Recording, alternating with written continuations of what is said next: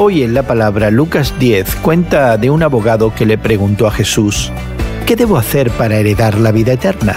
Algo sin sentido, porque como experto legal sabía exactamente lo que la ley decía al respecto.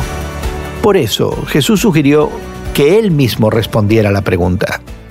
El abogado lo hizo citando parte del Shema, que seguramente recitaba a diario. Sí, es ese mandamiento de amar a Dios plenamente, incluyendo la obligación de amar al prójimo como a uno mismo. Jesús elogió la respuesta, pero el abogado no se quedó conforme y preguntó quién era considerado prójimo.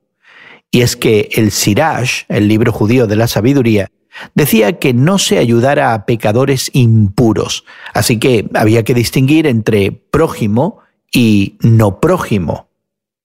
En respuesta, Jesús contó una historia de un hombre que viajaba de Jericó a Jerusalén cuando una banda de ladrones lo atacó dejándolo por muerto. Un par de religiosos prójimos de la víctima pasaron de largo, quizás por miedo a contaminarse al tocar un cuerpo cubierto de sangre. Al rato pasó un samaritano, uno que era no prójimo, por lo menos a los ojos del abogado. Este indeseable se detuvo y ayudó a la víctima en un espléndido acto de amor.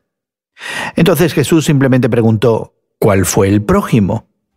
El abogado ni siquiera pudo decir el samaritano y solo respondió, el que se compadeció de él. Jesús le dijo al hombre, anda entonces y haz tú lo mismo.